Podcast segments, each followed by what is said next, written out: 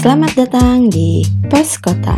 Ini bukan hanya tentang kota, ini tentang kita. Semua yang ada di kota boleh bercerita dan boleh bersuara.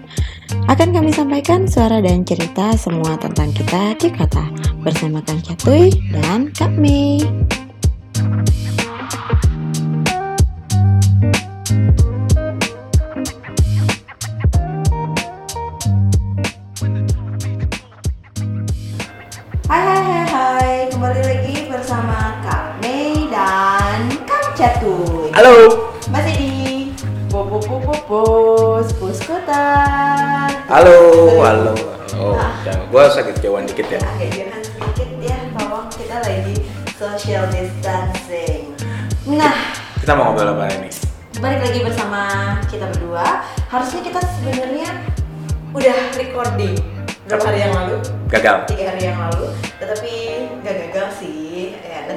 Kasih uh, trial trialnya kok trial Teaser. teaser, teaser. Jadi kan kita baru belajar bikin podcast, baru Ah. belajar bikin vlog. Jadi kalau kemudian agak salah-salah sedikit, maklum kita nggak punya crew, semua kita setting sendiri. Ini pun kita Ini sudah, nggak kelihatan kalau itu ini pun kita sudah beli beli perangkat coba sendiri. lihat perangkat kita sudah keren kan udah Iya. profesional podcaster. profesional podcaster Oke, kali ini kita ngobrol apa? by the way hari ini kita akan membincangkan mengenai masih seputar coronavirus COVID-19 yang sedang melanda dunia dunia ya bukan cuma Indonesia aja dan hari hari ini mulai Senin kemarin uh, Pak Presiden sudah menginstruksikan untuk semua warga Indonesia uh, saatnya bekerja dari rumah, belajar dari rumah dan ibadah di rumah. Jadi kita tidak boleh keluar dulu untuk sementara. Jadi ada ada uh, apa bahasanya social, Social distancing measure. Nah, dan itu ternyata efeknya wow banget ya. Lo WFH nggak? Working from home nggak? Eh, gua shift shiftan. Jadi Sip-sipan kayak ini ya. kebetul kayak Kayak Kebetulan hari ini gue lagi nggak di kantor. Kebetulan hari ini gue lagi nggak di kantor. Makanya kita bisa ketemu. Harusnya juga gue juga nggak begini. Nggak begini tuh. Jadi, eh, halo mas. Eh, by the way kita lagi mengudara di masih di cafe sekitar uh, Serpong, tepatnya di Rosomik Roastery Di pasar modern Di pasar Serpong. modern. Kita mau pecinta pasar, jadi kita nongkrongnya di pasar instead di mall. Ya karena ya lebih murah ya. Sekalian Ya. nggak istri belanja kan. Kalau Ya, kita kan ya. sekalian belanja. Jadi ini adalah salah satu tempat eh, roasting kopi dan kafe yang yang cukup well known di eh, BSD dan kayaknya di beberapa di wilayah Jabodetabek. Ya, kebetulan Iya. eh, yang ownernya berkenan untuk meminjamkan tempatnya. Nanti juga kita akan ngajak ngobrol Nah, sebentar. nanti. Eh, Talking talking sama Ya, jadi beliau. eh, datang deh, kopinya enak. Oh iya kopinya enak, ini dia kopinya. Gue latte lo apa? Eh, Kopi susu. Ah ya oke baik. Balik lagi. Oke, jadi kita bicara sekarang mengenai social distancing. Betul. measure. Nah. Jadi ini nggak sama-sama lockdown. Gue gue WFH, gue Oh. WFH eh, di kampus eh, semua distance learning mahasiswa di tetap ada pembelajaran tapi dari jarak jauh. Nah kalau gue sendiri langsung ngerasain yang dari konvensional dan sekarang nih ngerasain gimana uh, lockdown coronavirus ini yang mengharuskan kita social distancing ini menjadi impact.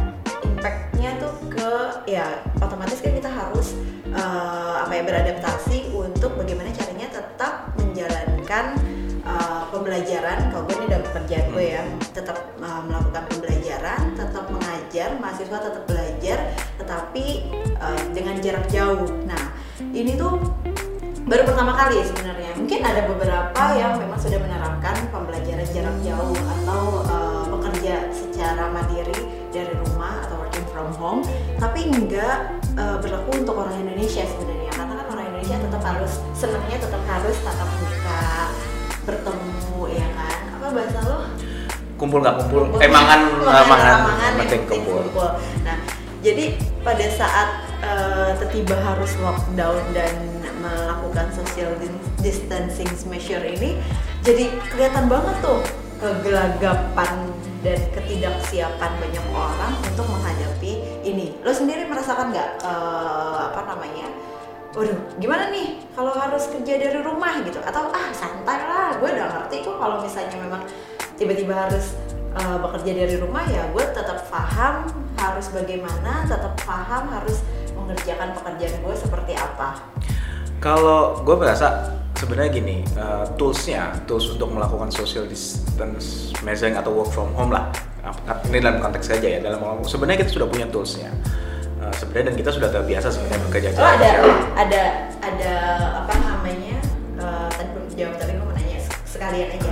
Ada protokoler nggak dari kantor yang Oh, iya. oke eh, lo working from home tetapi tetap harus misalnya dicapain target atau apa Ya. atau apa gitu. Jadi pertama tuh kan presiden ngumumin kalau nggak salah hari Sabtu Hari Minggu ya. Minggu ya. minggu. Minggu. Itu tuh langsung di WA grup di kantor tuh bingung. Eh libur nggak? Kita besok? Senin masuk nggak, Senin masuk nggak, Senin masuk nggak, Senin masuk nggak. Masuk ya bukan libur. Uh, iya, uh, lalu kemudian uh, muncul ya yang penting kan uh, pegawai harus selamat dan lain sebagainya. Tapi karena ketidakjelasan akhirnya kita Senin tetap masuk. Oke. Tapi ternyata yang ditemuin di jalanan itu sangat menakutkan ya. Betul. Jadi gue punya cerita, gue punya cerita. sebelumnya Pak Gubernur DKI, Pak Anies juga sudah Ya. memberikan instruksi Tetap pembatasan. pembatasan mengenai eh, transportasi umum, Iya. ya kan, busway, MRT dan lain-lainnya hanya beberapa orang yang bisa masuk ke dalam halte dan masuk ke dalam modanya. Nah, jadi gue punya, ceritanya? jadi gue punya cerita menarik. Jadi waktu itu gue naik komuter lain Hmm. Hari Senin, gue gue ber, berpendapat KRL, KRL eh, rute iya, Serpong, Serpong Tanah Abang. Tanah Abang. Terus gue pikir kan berangkat lebih pagi akan lebih sepi. Masuklah kita semua di situ, semua yang sudah pakai masker, tapi emang penuh banget karena itu dari pas. Yap. Jadi penuh semua menempel ketat uh, dan lain sebagainya. Terus dalam keheningan, semua dalam asik dengan uh, Spotify-nya, semua asik dengan handphone. Ada yang ngobrol-ngobrol juga ya kan? Tiba-tiba yang batuk. Oh, oh, gitu. batuknya tuh kenceng banget gitu. Lalu gue lihat sekeliling gue semua tuh terdiam. Ada yang menunduk, ada yang menunduk mungkin doa, ya Allah mudah-mudahan itu bukan corona. Nggak nempel. Lalu semua kayak Ya. berharap mudah-mudahan mudah-mudahan setelah ini stasiun gue, setelah ini stasiun gue. Lalu gue di situ sadar bahwasanya eh, coronavirus ini, outbreak ini udah bikin eh, satu ketakutan. Jadi Ya. tanpa lo harus lihat yang sakit, Mhm. lo sudah takut sendiri terhadap apa yang disebabkan walaupun eh, banyak. Karena di WA gue kan muncul pro kon pro kon. Betul, betul. Ini Banyak- bisa men- menstimulasi banyak berita-berita yang juga sebenarnya menakutkan Iya, ya. jadi eh, memang eh, apa ya, guys, apa eh, communication communication eh, kontrolnya dari eh, pemerintah terkait dengan eh, corona outbreak ini memang sangat ya kita bilang sangat kurang baik sehingga masyarakat tidak teredukasi dari situ. Jadi semua tuh takut. jadi ketakutan. Jadi Akhirnya- hanya ada ketakutan Mm-mm. dan ketakutan ya. Akhirnya setelah itu karena belum ada protokol yang terlalu jelas, akhirnya kantor gue, unit gue memutuskan untuk udah kita work from home atau shift shiftan aja lah. Untuk Oke. staffing dibatasi, untuk level manajemen tuh shift shiftan dan lain sebagainya. Terutama untuk ibu hamil itu diperkenankan untuk tidak Untuk masuk, tidak untuk, masuk. untuk kerja di rumah, Betul, untuk bekerja di betul. rumah sampai tanggal 31 Maret dan un- untuk yang berkendaraan umum diper- di- dipersilakan untuk bekerja di rumah.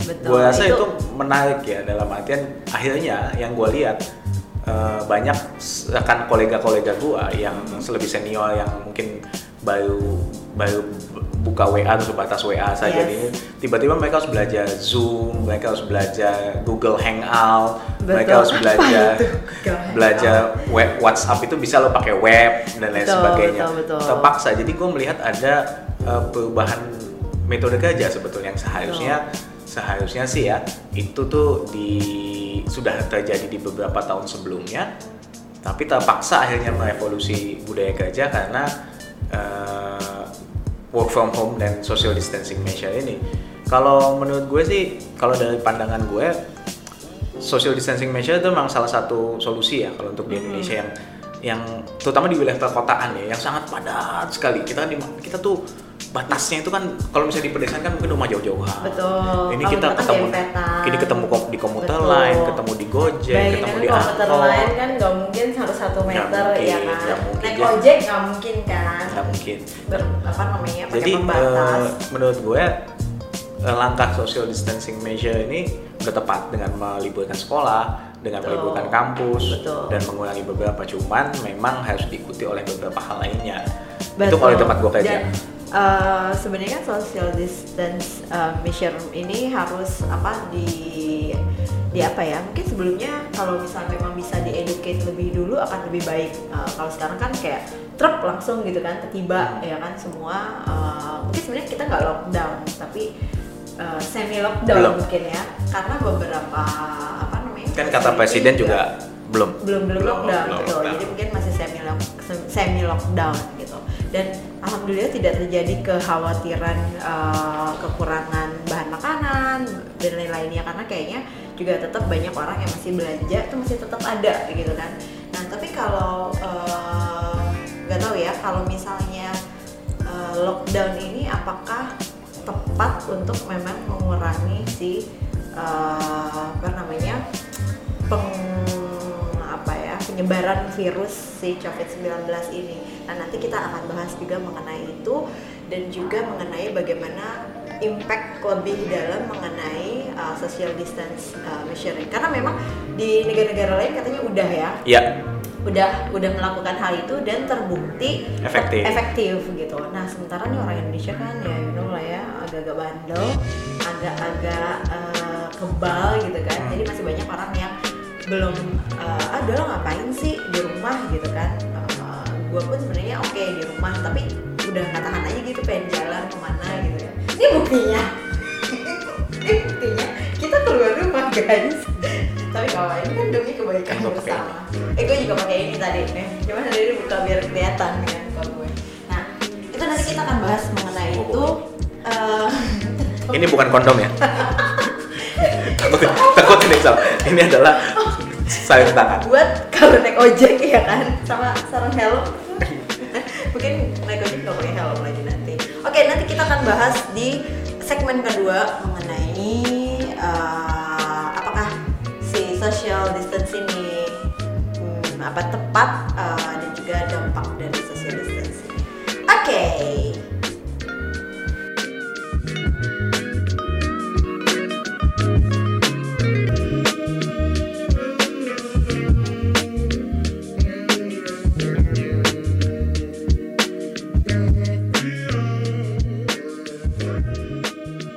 Oke, kembali lagi di segmen 2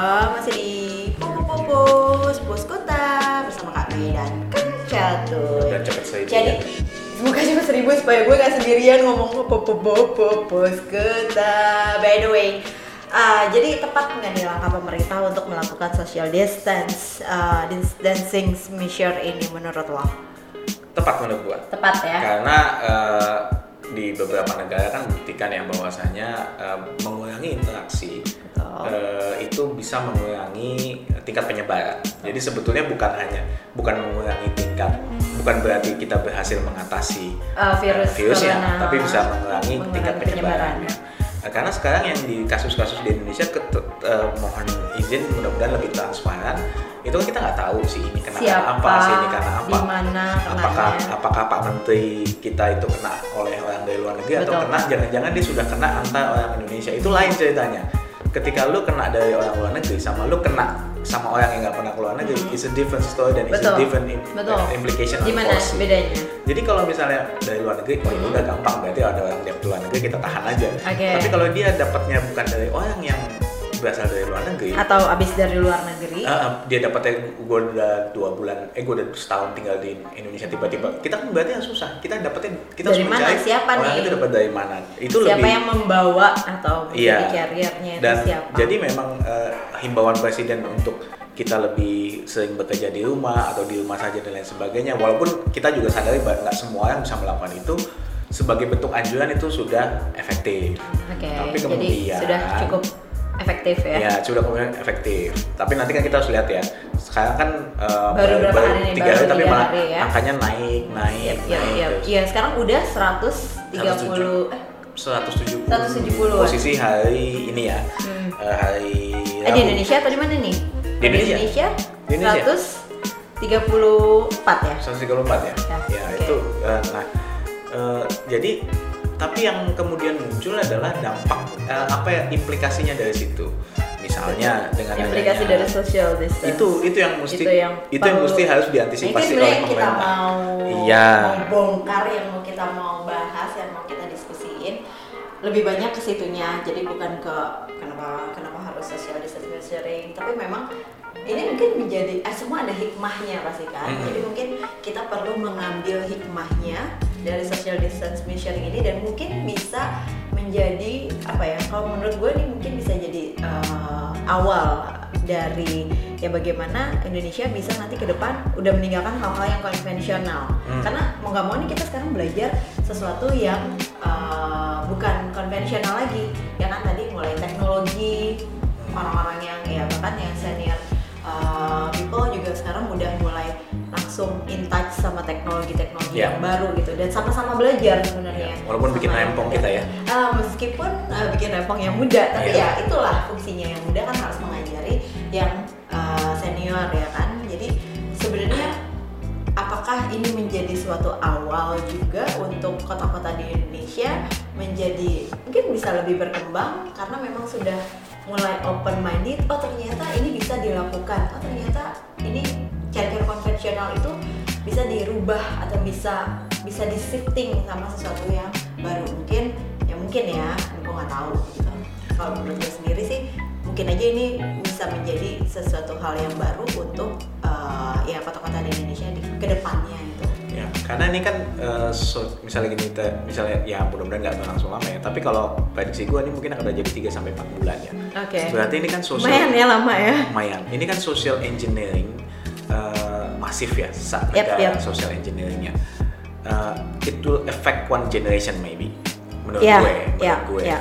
Eh, Ini sekarang anak-anak SD udah mulai belajar pakai online gitu kan, Online, Google Classroom. iya. Mereka dapat tugas dari guru, eh, namanya, kemudian dikumpulkan tugasnya di dalam satu folder menggunakan Google Drive. Jadi bener-bener guru dan murid itu sekarang udah mulai oh ya udah dan dan menurut gue juga cukup cepet ya Ya. karena Mas Menteri kan juga sudah memberikan instruksi untuk menggunakan beberapa akhirnya apps. kita akhirnya kita tahu kenapa alam mengirim, Mengirim Mas, Mas Menteri, Menteri. menjadi menteri pada Menjadi saat menteri. Halo, Karena Mas ada Menteri. kasus ini. Pas banget ya. Gua nggak tahu ya kalau misalnya uh, Yang menterinya tuh nggak update gitu ya.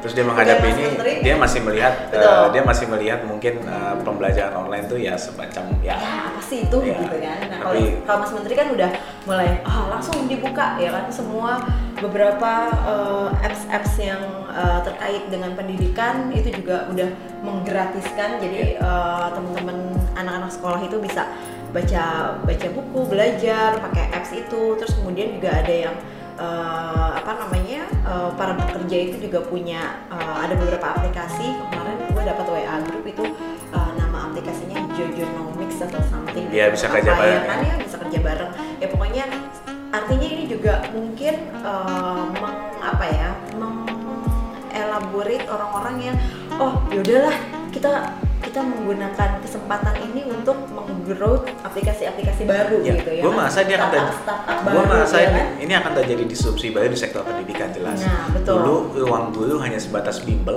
Yap. sekarang ruang guru jadi uh, jadi mungkin platform alternatif utama. ya platform Jadi utama dan tempat utama. belajar alternatif Ya. Jadi orang-orang yang eh, mau belajar di rumah ya engagement pemerintah eh, tempatnya Mas Menteri itu Mhm. dengan eh, dengan para pengembang aplikasi mungkin tepat sekali jadi ya. Jadi Yap. bagaimana kemudian anak-anak selama dua minggu atau mungkin mudah-mudahan kurang itu bisa tetap beraktivitas karena kan intinya itu adalah work from home ini bukan liburan ya atau Yap, school yap, from home ini adalah lo tetap beraktivitas. Kalau gue melihat work from home maupun social distance measuring uh, social distancing measurement ini adalah upaya kita sebenarnya menyehatkan bangsa gitu loh. Jadi jangan dilihat kalau gue termasuk orang kalau gue working from home gak sehat bu di rumah aja enggak maksud gue lu tuh harus kita tuh harus kompak gitu loh. Jadi Iya, iya, iya, iya. jangan kemudian gotong royong Ya nanti kita abis ini bicara hoax hoax seputar itu. Tapi ini sebenarnya upaya kita bersama untuk membentuk kesehatan bangsa gitu. Betul. Jangan sampai lu sakit, gue sakit eh gue semua- sehat, gue sehat, tapi kita biarin yang lain sakit Iya, gitu. iya, iya, Menurut gue ini adalah langkah bersama. Kalau lu bisa, kita bisa. Kalau kita bisa merubah budaya kerja, ini berarti kita menyehatkan bangsa kita untuk ya, I don't know, maybe. Tapi eh, minimal kita bisa meminimalisir dampak dari outbreak coronavirus betul ini. dan satu lagi sebenarnya orang-orang yang eh, anti teknologi gitu ya gue menemukan beberapa orang yang mungkin dulunya tuh apaan sih gitu ya even even kalau misalnya nih pakai ini aja uh, pakai apps ini aja pakai apps ini aja. Aduh apaan sih apaan sih apaan sih gitu kan. Tapi tiba-tiba sekarang eh ini gimana ya? Eh lo ngerti ini nggak? Gitu. Eh lo pakai itu. Ya termasuk pakai gue itu sebenarnya ya. Kan orang-orang konvensional seperti dia tiba-tiba uh, menanyakan eh kalau mau pakai Zoom meeting atau go to meeting tuh kayak gimana? Gitu. Jadi semua langsung tiba-tiba belajar gitu ya untuk apa ya ya beradaptasi lah intinya. Tapi ternyata orang-orang Indonesia uh, cepet juga lah beradaptasinya. Yeah. Nah, stop itu dulu, stop dulu. kita stop dulu. nah, jadi tadi ternyata banyak orang-orang yang uh, anti anti apa ya anti anti teknologi gitu loh ya yang masih sangat konvensional itu tiba-tiba langsung tertarik bukan tertarik sih ya karena mau nggak mau kan dia harus menggunakan itu contohnya misalnya kayak laki gue gitu ya yang konvensional tiba-tiba ya eh pakai ini gimana sih ya kalau mau meeting ini gimana sih karena persiapan kalau misalnya dia kerja dari rumah ya kan? Dia harus tetap pantau. Terus ya segala macam hal-hal yang berbau teknologi tiba-tiba langsung belajar gitu kan. Termasuk uh, apa namanya anak-anak TK pun sekarang juga gitu karena mereka harus login. Ada yang absennya dalam bentuk ya. login. Ya. jadi atau foto. Iya atau foto kegiatannya. Jadi kalau kayak yang baca Quran lewat itu jadi kalau anak gue juga gitu harus foto. Jadi hmm. mereka uh, dapat uh, tugas dia harus difoto pada saat mengerjakan tugas itu seperti apa itu anggapannya absennya lah ya jadi emang benar-benar uh, mereka dipaksa untuk uh, melek teknologi nih sekarang. Ya, itu dari sisi teknologi ya. Nanti kita dari sisi teknologi. Uh, kita di uh, kita session berikutnya sebenarnya kita akan bahas mengenai bagaimana uh, dampaknya uh, social distancing measure ini terhadap uh, budaya ngumpulnya orang behaviornya uh, orang Jakarta dan Indonesia, Jabodetabek dan Indonesia dan tentunya dampaknya terhadap usaha-usaha lokal. Nanti kita ajak salah satu eh yang punya ini. Yang punya ini. Ini Ter terdampak juga terdampak ya, juga ya, ya terdampak. Pasti terdampak. Oh, yang kita bisa pakai ruangan itu. Berarti kita bisa pakai kan? Ada tiga meja, tiga meja kita pakai semua. Nah, kita, kita pakai. Menguasai ruangan ini. Eh, itu benar-benar juga. Uh, barusan tadi pagi uh, ada salah satu building manager di uh, mall ternama Kebetulan dia jadi dosen tamu di salah satu kelas di PWKR Untar. Ya, harus disebutin. jadi benar tadinya biasanya daily visitorsnya si mall ini sekitar 2000 sampai 2500 orang per hari tuh ya sekarang kemarin itu uh, pas saat social distance uh, distancing diumumkan hari ini atau kemarin itu hanya 50 orang visitorsnya lo bayangin itu, itu belum tentu beli itu itu belum tentu beli itu kayaknya cuma minum makan atau ya cuma jalan aja ketemu orang tapi itu impact banget. Oke okay, nanti kita kita elaborasi abis ini ya. Terbesar ya di, kita di Jakarta. elaborasi abis ini ya. Oke, okay, abis ini kita akan ngobrol-ngobrol sama yang punya Rosso Micros dari Sam. Jadi mana-mana, tetap di Push Push Kuta.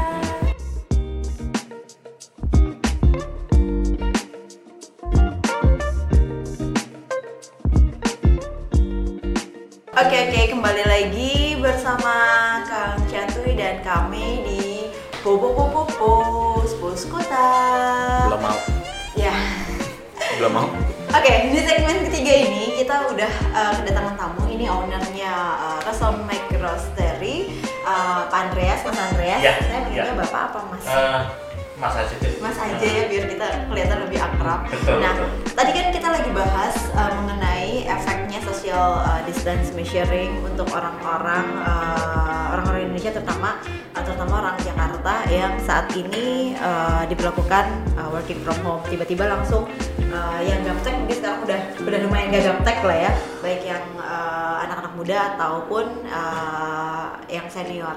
Nah, sekarang di segmen ketiga ini kita akan bahas mengenai bagaimana social distance measuring ini mempengaruhi uh, usaha-usaha uh, terutama usaha-usaha lokal yang mungkin ya karena social distance measuring orang-orang lebih banyak di rumah jadi nggak jalan ke mana-mana.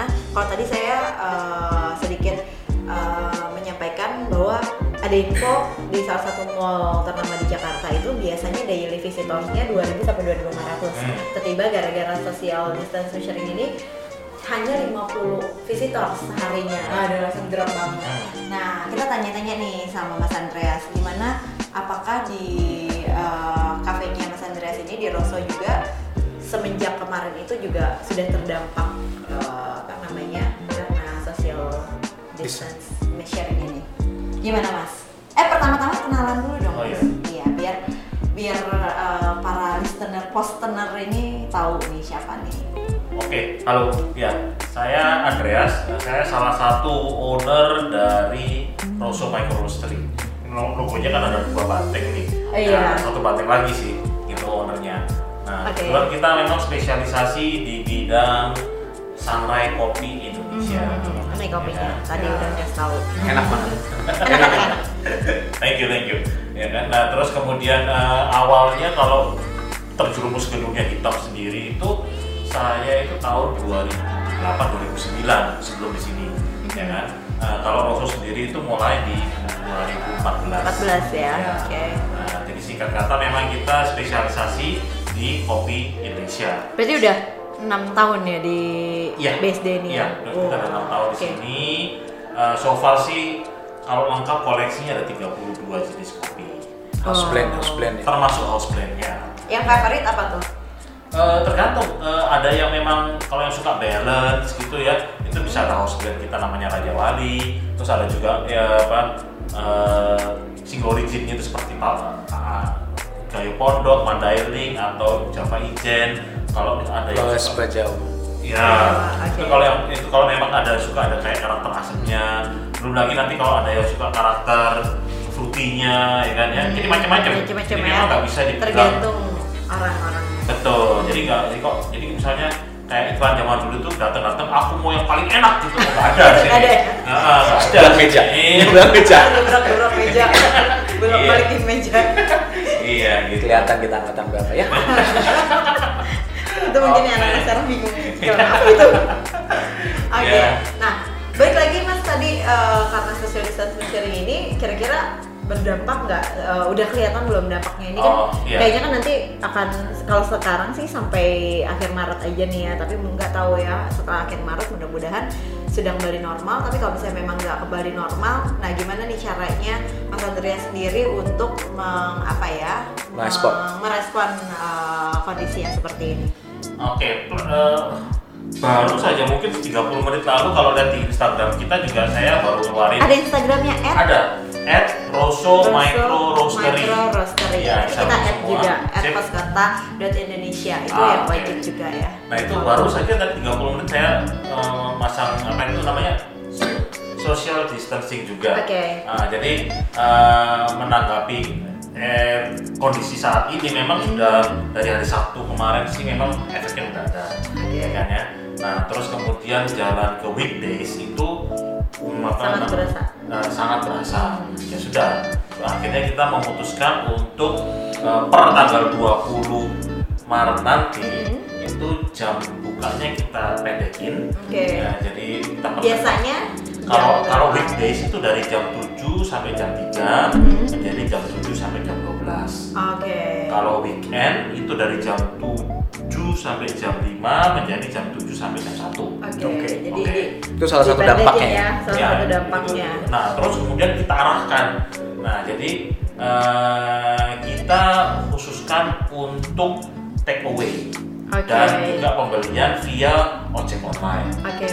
Nah, jadi Jadi tetap tetap eh, menerima apa namanya? Tetap penjualan tapi ya eh, via via itu ya. Iya. Apa namanya? Di take away ya. Ya, jadi Oke. jadi lantai atas ini kita tutup.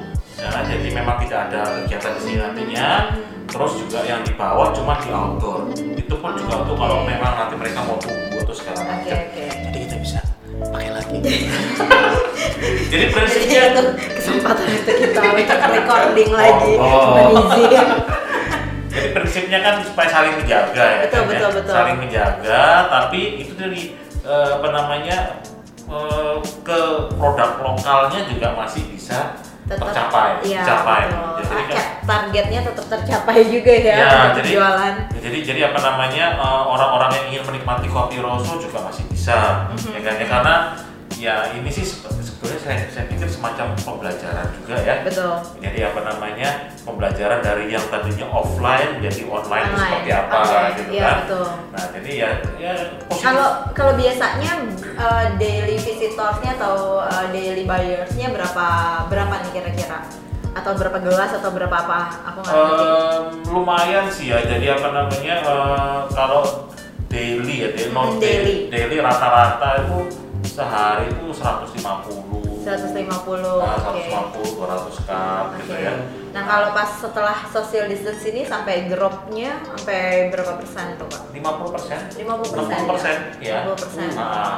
Nah, Jadi- makanya nanti ngebusnya via takeaway, Hmm, takeaway. ya jadi apa namanya eh, kan kalau jam jam kerjanya terlalu tinggi apa yang normal anak-anak kan juga kasihan Betul. Ya, jadi Karena mereka juga harus juga harus mengurangi kerja.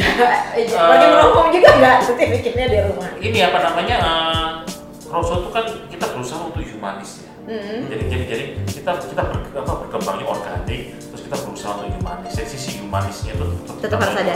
Yap, yap. Kan ya. jadi kalau misalnya panjang tapi akhirnya juga berisiko Betul. ya sudah secara logis ya kita kita kita cut aja Oke. bukan, bukan apa apa ya karena at the end kan yang penting adalah sumber daya manusia Human resource. Betul. Betul. Human resource itu Nah, paling penting. itu dia. Salut. itu dia Ha, ha, ha. Di saat semua kantor masih bingung mau WFH atau enggak, Iya. Mas Andre sudah mengedepankan humanis dalam humanis. SDM-nya. Tapi tetap ya tadi itu, itu saya setuju juga tuh mengalihkan menjadi online uh, apa namanya uh, sellingnya. Iya. Jadi itu yang di bus uh, langsung main Instagram ya kan. Iya. Nah, jadi teman-teman yang biasanya uh, nongkrong atau apa nggak perlu khawatir karena tetap masih bisa ngopi, Iya, ya kan? langsung. iya. Langsung bisa uh, apa namanya order via ojek online ya. Ojek online itu bisa. ada ya. atau kalau atau misalnya telepon gitu bisa. telepon kemungkinan enggak cuman kalau misalnya pas pas apa namanya namanya di rumah kan bosan Betul. tiba-tiba mau beli sesuatu Hmm. tinggal mampir tinggal beli take away Take away. Nah, juga itu juga lebih lebih aman lah ya karena kan nggak jalan-jalan keluar ya kan. Ya, karena kalau lu lihat pas weekend di sini crowded, itu seperti tempat berkumpulnya. iya emang biasanya Iya. kan tempat orang-orang hangout meeting ngobrol-ngobrol ya kan kalau sekarang tetap bisa menikmati kopi tapi di rumah aja Iya. Iya. Oke, eh, tadi kan udah bicara dampak ya Mas Andreas. Sebenarnya kita pengen tahu harapannya kemudian gimana? Maksudnya eh, tentunya Mas Andreas bersama beberapa pengusaha lainnya ya. Harapannya terhadap ini bagaimana? Ini kan kebijakan kalau saya tadi memaknai eh, social distancing ini social distancing measurement ini adalah upaya kita bersama untuk menyehatkan bangsa kan. Jadi semua ya mesti yang kerja ya harus di rumah, yang Tetap beribadah harus- harus di rumah. tetap harus apa namanya produktif lah ya yang yang punya usaha juga harus merespon dengan perubahan metode kerjanya dan lain sebagainya. Nah harapannya ke depan gimana? Apakah punya harapan tertentu eh, misalnya bagaimana sih perhatian pemerintah kepada para UKM yang mungkin terdampak dari sini? Ya bukan hanya bicara eh, tentang usaha Mas Andrea saja, tapi yang lain-lain juga. Yang lain, ya. Kayak misalnya sekarang sekolah libur dua minggu, udah ada yang ngitung setiap sekolah itu ada tiga katakanlah tiga sampai Kantin gitu lima ya, lima misalnya. pedagang Mm-mm, ada pedagang. sekitar 100 ribu Betul. sekolah berarti kan dampaknya sekitar eh, mungkin 300 ribu Banyak lah ya. pedagang lah ya nah itu gimana mas harapannya kalau itu Oke, kalau saya sih pesannya cuma satu ya, apa namanya? Eh, ini adalah pembelajaran, ya pembelajaran, ya kan pembelajaran kita sebagai umat manusia. ya. Nah, eh, kejadian ini itu eh, dilihat jangan dari sisi yang tadi yang negatif Hmm. itu. Kita mesti melihat dan kita sebagai bangsa Indonesia ini yang saya, yang ini kebetulan karena kesempatan ini saya bilang kita mesti kompak guys. Hmm, kompak guys Kita harus kompak. Kompak, guys. Apa pun latar belakang kamu, apa pun tapi kita harus kompak. Betul. Ini harus kita maju bersama. Jangan dijadiin vehicle untuk yang lain-lain. betul Hmm. setuju Nah, jadi jadi kita kompak, ya kan ya. Karena kita kompak, jadi kita nggak gampang dipecah-pecah. Ya kan? Ya, ini Masa- juga menjadi salah satu ini ya apa namanya Ya masa masa Time. masa kita udah 350 tahun dijajah dengan dividen impor sekarang masih kena lagi gitu kan ya. Nah jadi dijajah oleh corona Iya, jadi sekarang ya kan ya eh, pasti berdampak, oke, pasti berdampak. Kalau misalnya kita tidak menunda-nunda, kita kita melakukannya sama-sama, kita nggak egois, ya kan ya, Yes. pasti otomatis mereda, ya kan, mereda. Percaya deh, pasti mereda. dan kita harus da- dalam sebagai pelaku usaha pekerja apa pun itu juga harus punya positive mind ya kan ya? Kalau kita berpikirnya waduh nanti gimana segala macam Mhm. itu kita akan terdegradasi apa, mindset kita malah harapan yang kita yang, yang terjelek itu bisa terjadi Betul, tapi kalau betul. kita tetap positif kita tetap berusaha Ya. pasti ada jalan dan yang penting kita kompak dan kita bisa bekerja sama satu sama Jadi ya, tetap saja. mendukung apa yang apa namanya uh, kebijakan-kebijakan pemerintah, tapi juga ya jangan sampai lose your faith gitu ya. Betul. Harus Hmm, harus ya. tetap maju dan ya harus mungkin harus kreatif ya, Mas. ya ini adalah opportunity Betul. opportunity untuk mencari solusi Betul. nah solusinya apa ya nggak tahu kita cari Ya, sambil Ya, sama-sama. sama-sama. Sambil sama-sama Iya, kita jalan. Nah, gitu Jangan sampai kita terpecah belah antara boleh atau tidak sholat di masjid. Ya itu ya silahkan aja yang mau. Ya, ini kan semua semua intinya kita tetap harus kompak bahwa Betul. SDM ini adalah upaya bersama kita untuk menyehatkan bangsa. betul Nah, anu Indonesia tuh orangnya kreatif kok dari Betul, zaman betul. dulu ya kan ya Betul betul. dari bajak sawah sampai bajak CD itu mereka bisa gitu loh ya kan jadi Gue Iya. baru, denger nih, bajak sawah sampai bajak sini. ya itu kita bisa gitu loh ya ya positif negatif tapi ya inti- intinya adalah kita tuh orangnya begitu ditekan itu kita bisa mengeluarkan sesuatu yang yang bangsa lain mungkin nggak bisa Ya, kita selamat krisis 98, kita selamat krisis 2008. 2008 Betul. ya ya mudah-mudahan hari ini kita selamat juga meskipun Ya. dolar udah 15 ribu Tapi kita punya menteri keuangan yang oke dong. Ya. ayo Itu bu. Menteri, Ayo bu, ayo bu. 15 ribu itu bu Buktikan kamu bisa bu. tolong di di slide down gimana caranya ya whatever tapi yang penting intinya mudah-mudahan kita sehat semua stay safe stay health tetap minum kopi ya betul betul Tetap minum minum kopi. kopi sehat Minum kopi sehat, ya ah kan supaya tidak ada virus-virus yang masuk ke kita Iya. dan ya pokoknya working from home ya tetap produktif. Kalau menurut gue sih ya tetap kita tetap harus produktif di saat-saat yang seperti ini. Tadi gimana pun caranya ya di kreatif ya kan? Pasti ada cara untuk tetap uh, ya seperti sedia kala aja gitu kan ya Em, apalagi kang Eh, kalau abis ini kita bahas lebih banyak lagi, eh, tapi kita ter- terima kasih dulu Mas ya Andreas. thank you mas Andreas Eh, untuk Ini inspire dan inspiring ternyata, inspiring ternyata Ya. semangatnya bahwa kita harus positif. Ini adalah cobaan bersama. yes yes Kita harus betul kuat. Iya, ya betul. dan jangan sampai ini menjadi Jadi alat untuk memecah alat belah untuk kita. Betul. iya betul Ilmu kepepet kita itu itu. Ilmu. Pada saat kita dipepet, biasanya kita langsung ada ide-ide Nah, iya. Not Iya. ilmu kepepet, ya ilmu kepepet. kepepet. sama bajak sawah, bajak sidik. Iya. Nah, itu dia. Thank you Mas Andreas. Oke, Mas sampai Andreas. ketemu lagi. Iya, iya, lagi. iya, iya. Mas Andreas boleh nggak? Po po po po pos pos kota. Oh, oh gitu ya. Iya. Oke. Gimana? Oke, sampai ketemu di po Po, po, po, po, po, pos kota. Pos kota. Yes, thank you. Thank you, guys. Thank you, Oke, balik lagi di Popo Popo Pos Pos Kota masih bersama Kak Mei dan Kang Catuy. Tadi kita udah ngobrol-ngobrol sama uh, Mas Andreas, atau Mas Andreas, uh, salah satu owner cafe di Serpong yang terimbas juga terhadap uh, kondisi saat ini uh, dengan adanya social distancing measurement ini. Tapi ternyata beliau sangat sangat open minded Optimis, ya. dan optimis uh, terhadap kondisi yang seperti ini dan tidak me- apa ya tidak membuat uh, dia harus wah gimana nih nanti kondisinya ya kan tapi tetap uh, semangat dan tetap uh, positif karena dan juga produktif karena juga uh, beliau punya cara-cara untuk tetap uh, mencapai target penjualan meskipun dia tahu uh, Ini berat. pasti ya ini berat dan berdampak gitu ya. Oke, em, segmen terakhir kan kita bahas apa nih? Ya terus udah kita bicara dampak sekarang ya. Terus Mhm. implikasinya ke depan kira-kira gimana? Teknologi tadi kan Teknologi tadi kita lihat. udah bahas ya kan bahwa langsung melek teknologi, dampak ekonomi sudah jelas banget. Ini aja yang kita bahas masih yang kecil-kecil ya, Masih belum kecil-kecil. yang eh, ekonomik yang secara makro ini yang lebih ke lokal. Nah, Perubahan perilaku sebenarnya. perubahan perilaku pasti. Kan kita jadi nggak sering arisan, nggak sering. Jangan gitu dong. Lari bareng pun nggak pernah. Sekarang gue udah bikin sama komunitas gue tuh virtual run. virtual run jadi lo run di mana gue Iya. run di mana ya udah deh ntar gue juga ikut ikutan kalau virtual Ya, padahal kan orang Indonesia itu sebenarnya kumpul.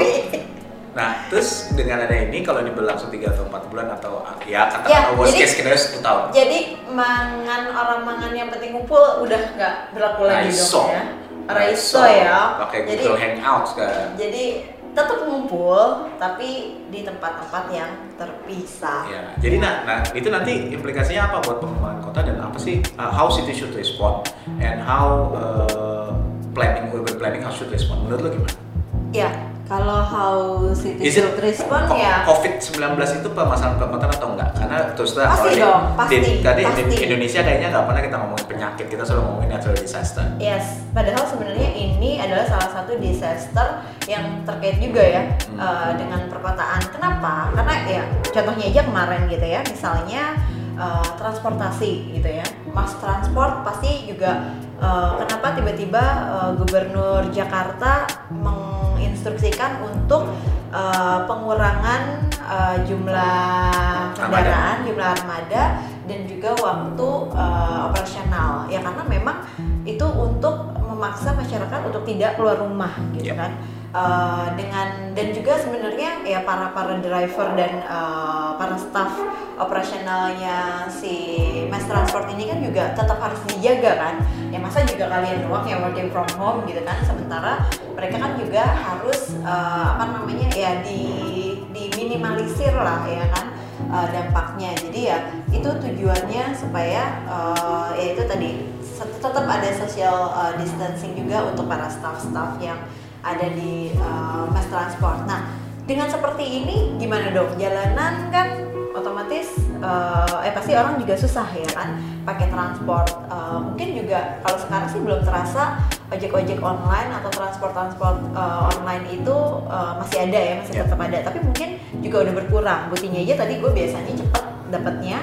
Hmm. Kali ini lumayan lagi jauh gitu ya. Ya, Biasanya tiga sekarang. empat menit ya kan. Hmm. Gue tadi eh, apa namanya order salah satu ojek online itu nunggunya sampai 7 8 menit. You Biasanya kan dekat ya. sympathy itu Jadi ojek-ojek yang eh, yang ya kalau misalnya kita mau order makanan juga ya itu agak susah gitu. Meskipun masih tetap ada gitu ya. Mereka tetap bekerja. Cuma mereka bilang ya eh, gue sempat salah satu eh, apa namanya driver online apa yang makanan itu gue tanya pak bapak masih operasional bapak tetap masih ambil menu eh ambil apa namanya orderan oh iya neng tapi saya nggak nggak banyak dia bilang gitu kan "Eh, nanti mau di rumah aja sih working from home ya Working pak home. oh, saya nggak ngerti itu working from Tapi home booking from home-nya ojek online kan Nggak gak digaji. Cek. Iya,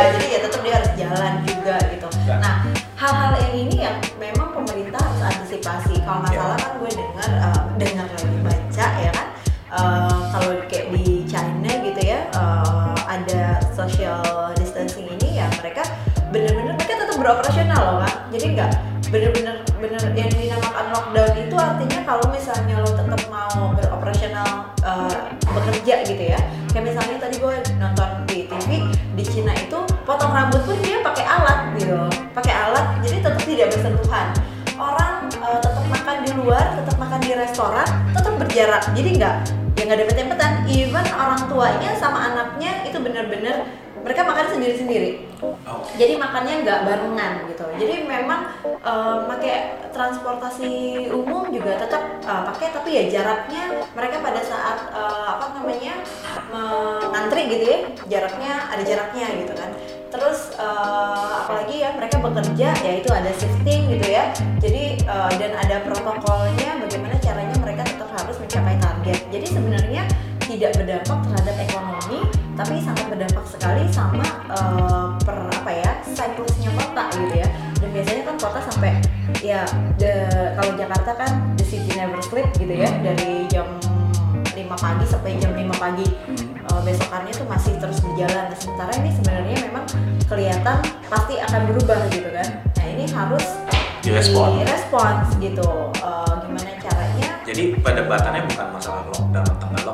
Betul, tapi bagaimana caranya? walaupun walaupun kota dikurangi, Tapi bagaimana tetap produktif. Kita produktif. Betul. Itu kan pertanyaannya. Betul. Kalau kita cuma masalah uh, lockdown, kita tutup transjakarta dan lain sebagainya, oke. Terus kemudian bagaimana sih kota melayani warganya? Betul, gimana? Lalu Kan tetap harus Iya. harus ada pelayanan kan. Misalnya kalau eh, ya ini kan kita sampai 14 hari ya karena Hmm. memang eh, berusaha untuk memutus jaringan eh, virus ini kan Iya. selama 14 hari. Mudah-mudahan nanti setelah 14 hari ya bisa mungkin nggak langsung drop semua langsung keluar gitu kan. Iya. Tapi mungkin pelan-pelan eh, mungkin ada yang bebas. seperti ah, kita bebas kita langsung Atau seperti yang disampaikan Leila itu bahwa ada orang yang dia kena corona lalu dia pengen sehat. Iya benar mungkin ada yang kayak gitu ya. Eh, ya itu gila sih sebenarnya nggak boleh kayak gitu. Nah tapi juga mungkin ya benar-benar harus benar-benar harus kerja atau memang tidak bisa bekerja di rumah ya akhirnya diperbolehkan ini setelah 14 hari ya. Terus kalau yang memang benar-benar masih bisa bekerja di rumah kalau kayak gue sih ya eh, masih bisa gitu ya pelaksanaan eh, mengajar itu belajar mengajar itu pakai jarak jauh menurut gue masih masih sangat efisien gitu ya masih sangat efektif eh, untuk mengatasi social distance measuring ini. Tapi mungkin ada beberapa orang yang memang nggak bisa gitu Ya. kan. Ya seperti itu tadi yang pelayan pelayanan pelayanan itu kan akan sangat sulit gitu Ya, kan. ya, ya. basic service itu harus datang kayak misalnya di pemerintahan gitu kan. Di kelurahan di kecamatan kan nggak mungkin kosong ya kan. Tapi mungkin jamnya itu dibatasi. Nah sehingga ini eh, mungkin pemerintah kalau hal ini dalam hal ini adalah eh, pemkot atau pemprov gitu kan harus eh, benar-benar merespon ini dengan baik gitu supaya pelayanan tetap jalan kota tetap produktif dan masyarakat terutama ekonomi ya nggak stuck gitu kan So city should respond. ya jadi benar-benar kota itu harus direspon dan mungkin ke depannya ini juga udah eh, sebenarnya di recording kemarin ini kita udah bahas juga bahwa ya kita belajar dari sini Hmm. ya kita kan ini baru pertama kali nih karena global pandemic seperti Ya. ini mungkin kalau sebelum-sebelumnya kita kenanya kena lokal pandemic doang kali ya Atau ada juga tapi sifatnya lokal kayak misalnya demam berdarah. demam atau malaria dan itu pun di eh, bukan di kota ya kalau di kota sebenarnya nggak terlalu eh, nggak pernah mungkin ya Ya. jadi ini adalah pertama kalinya dan harus menjadi pelajaran jadi ya mudah-mudahan sih jangan ada next time ya Ya.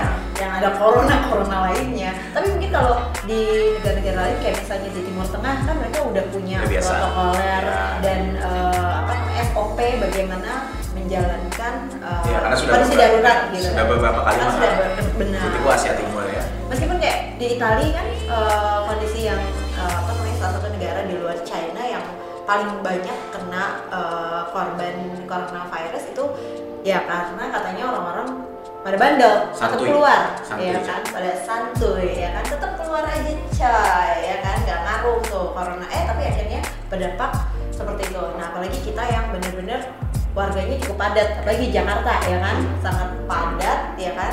Eh, pergerakan juga ya itu deh ya setiap hari ya kan? Orang pada jalan di mana ya apalagi di perkotaan sih saya di di area ataupun daerah perkantoran kan nggak bisa kalau nggak keluar makan siang dan lain-lainnya ya kan nah kalau kayak gitu berarti kan kita harus tahu gitu ya eh, nanti next time ya benar-benar ada next time tapi kan tetap harus prepare Yes. the worst ya Yes. kan jadi kalau sampai sampai ada kasusnya seperti ini lagi itu harus punya kota atau SOP-nya Sebetulnya di undang-undangnya sendiri kan ada undang-undang karantina kesehatan. Cuman karena Udah ada mungkin ya?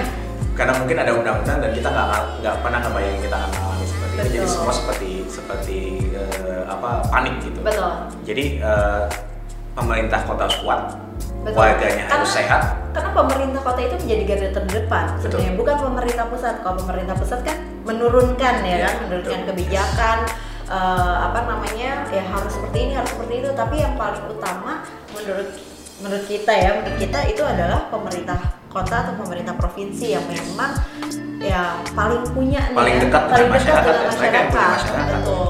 Jadi harus siap-siap juga ya kan? Ya, Pak. ya banyak hal sih proyek-proyek mungkin depending untuk betul. Tapi intinya sih sebenarnya memang eh, pemerintah kotanya harus kuat, warganya harus sehat. Itu yang bisa menjadi eh, solusi mudah-mudahan untuk mengurangi dampak ini Eh, dan mudah-mudahan eh, vaksinnya juga bisa lebih cepat eh, ditemukan amin sehingga bisa eh, Katanya udah ada loh vaksinnya. sehingga mengurangi kepanikan. katanya ya katanya udah mulai udah mulai di itu clickbait aja untuk uji naik- cobakan. clickbait untuk naikin saham gitu sebetulnya tapi nggak ngerti juga ya mudah-mudahan ini semuanya cepat berlalu corona cepatlah berlalu ya kan Oke. semoga kita stay health and stay safe. Dan mungkin yang lagi di rumah nggak ngapa-ngapain ya kan? Eh, daripada bosen mendingan Dengerin dengerin pos kota. Dan jangan lupa follow IG kita di @poskota p o s t dot k o t a. Dot eh poskota p o s t k o t a dot indonesia. Itu ya. Jadi semoga semuanya stay health, stay safe ya. Jangan lupa daripada ngapa-ngapain, mendingan dengerin Spotify. Eh, Spotify. Dengerin podcast kita di Spotify dan jangan lupa follow IG kita di @poskota.indonesia p o s t k o t a Indonesia dan jangan lupa follow IG kami @meriana e nya pakai tiga dan Tutur catur. at tutur catur. Oke, eh, terima kasih buat terima kasih untuk Mas Andreas di dan Kuroso Microstory Presto Micro Roastery. Dan jangan lupa eh, dengerin lagi. Semoga seribu eh, listener listener jadi kan Cetu akan bisa. Kan pupus pupus pus kota. Dah. Dah